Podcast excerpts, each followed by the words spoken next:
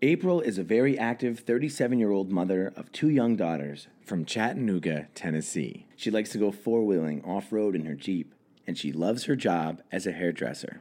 Basically, work is what I poured my life into, working my children. April grew up with hairdressers in her family.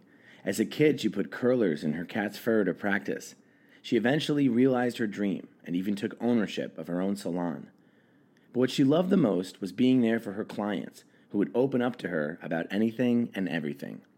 Being an overall person that is there for them, whether it be for beauty and the little therapy sessions they would have during getting their hair done. In June 2018, a diagnosis of stage 3 breast cancer, followed by 16 rounds of chemotherapy, a mastectomy, and 30 rounds of radiation, forced April to have to stop working. Chemotherapy made me so tired that I was not able to actually stand up and do any haircuts or any hair colors. This is a story about fighting to get back to the people and things you love. This is a story about embracing help. This is April's palliative care story.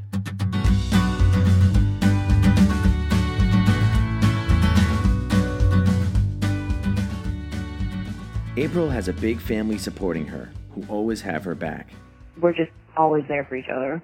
Outside of her family, April has a large community of people who she knows from the hair salon because she couldn't work and still had two children to care for as she dealt with treatment, that community stepped up and donated money for bills, food, and other support.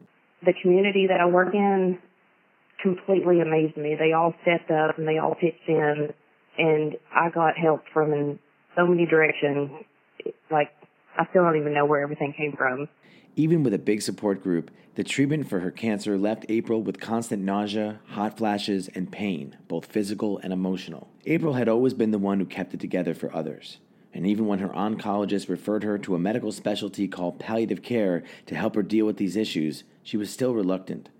After a few meetings, April began to embrace what they had to offer. They wanted to talk to me, um, see how I was feeling. If I was sick, they would uh, give me ideas on how to not be nauseated, and things to do to alleviate pain. They tried to explore all options. Now, palliative care is specialized medical care for people living with a serious illness. This type of care is focused on providing relief from the symptoms and stress of the illness. The goal is to improve quality of life for both the patient and the family. The word um, palliative or palliate means to alleviate the burden, uh, to alleviate suffering to ease the burden. And so a lot of times I just approach that conversation with, uh, this is a team who wants to come alongside of you and help identify and alleviate what you would determine would be uh, suffering or discomfort. That's Jackie Schollenberger, the palliative care social worker on the team that helps April. Palliative care is provided by a specially trained team of doctors, nurses, and other specialists like Jackie who work together with the patient's other doctors to provide an extra layer of support. April's palliative care team operates within the Erlanger Health System in Tennessee. Each member of the team has a role to play. Certainly, the interdisciplinary team for the palliative care approach is crucial. We have our medical director and nurse practitioners who I think are really heavy loaded at the beginning because there is a lot of pain and symptom burden management. And so that is certainly an important part of what we do. The palliative care team works with each patient to help alleviate burdens of all kinds, including stress and anxiety. They also help the patient set goals in April's case, her biggest goal was to go back to work. What we try to help is certainly addressing the physical symptoms or side effects of treatment, but then also helping someone understand that pain can encompass whole person pain, spiritual, emotional, mental. And so it seems to start with physical and then branch out as we build rapport and trust relationship with someone. It's like a one-on-one relationship. She knows what to ask she remembered what I had coming up, so she'll ask me how whatever event that was, how it went, and she'll ask me about other habits like am I eating well, um, sleeping well. Jackie says her and her team recognized right away that pain management could help April feel more active and could potentially get her back to the job she loved. They most certainly were able to hear all the avenues of her pain and right away address with any pain medications, nausea medications, issues with sleep that might have been going on, that they were able to address those components. As Jackie mentioned, the palliative care team identified that a big burden on April's life was that she was having trouble sleeping. Factors included pain and discomfort, but another one was anxiety.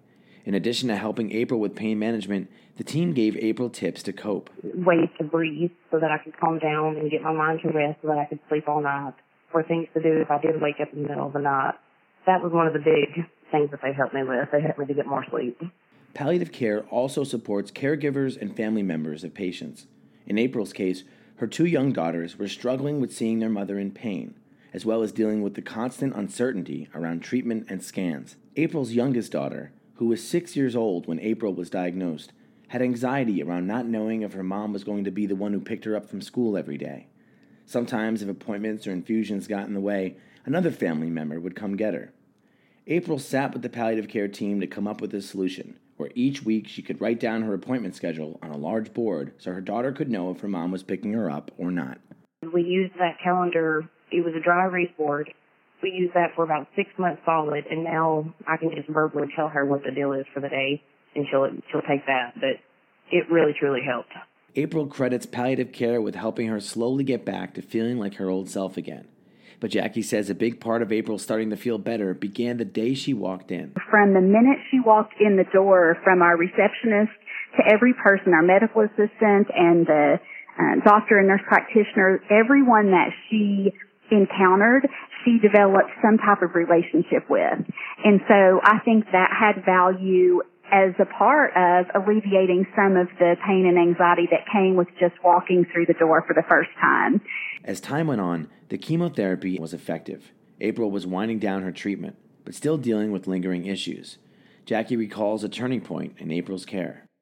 And I know that one thing that was significant for her after her treatment had ended and she was trying to get her feet underneath her to uh, kind of get back into a life routine that she recognized she was having some physical symptoms that she wasn't sure if they were anxiety. So I recall a time when myself and the nurse practitioner were doing a joint visit, which is incredibly important and a, a very um, helpful piece of the way the palliative care team approaches care that we can do visits at the same time and both be hearing from the different disciplines what a patient is presenting. And so as she was presenting these symptoms she was having, I was able to look at it from a behavioral health standpoint, the nurse practitioner from a physical standpoint, and we were able to find a medication that addressed the fleeting thoughts that she was having and difficulty concentrating, and that was really beginning to interrupt her daily routine and how she delivered care to her daughters and we found a medication that worked and April would say that that was a changing moment for her and I thought it was as well. With her pain managed and with extra support for her stress and anxiety, April was on the right track, but there were still important goals left to accomplish. It was important to her as a business owner and as a um, a single mom trying to support her two daughters that she get back to work. And so she was able to get back into that starting point of getting back into work. April is back to work and excited about the next chapter in her life. It never feels like I'm going to work. I'm just going to have fun. April is on the road to recovery from cancer, and she continues to see palliative care as she wraps up treatment and approaches a pending reconstruction surgery. I'm tired of feeling this way, but I'm also relieved to know that there's going to be an end soon. April credits palliative care for helping her regain her quality of life. I don't know about every other office, but this one, they lifted my spirit. Outside of just being a patient, everyone there was just genuinely happy to see me. So, like I said, I would go in and give everybody hugs.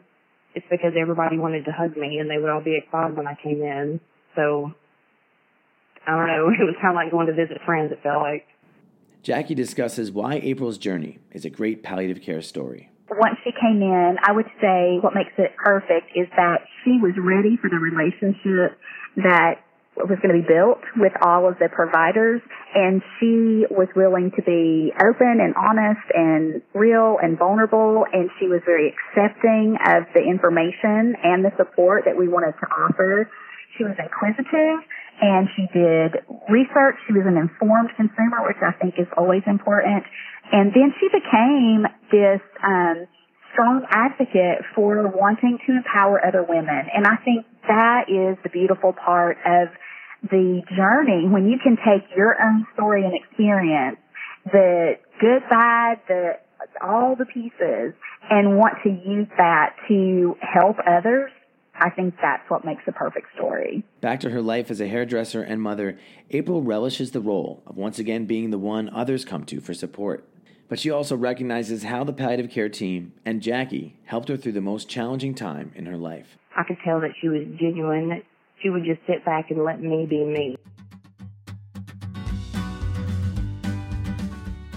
To find out how you or a loved one can benefit from palliative care, visit getpalliativecare.org. This episode was narrated and produced by Dan Altano.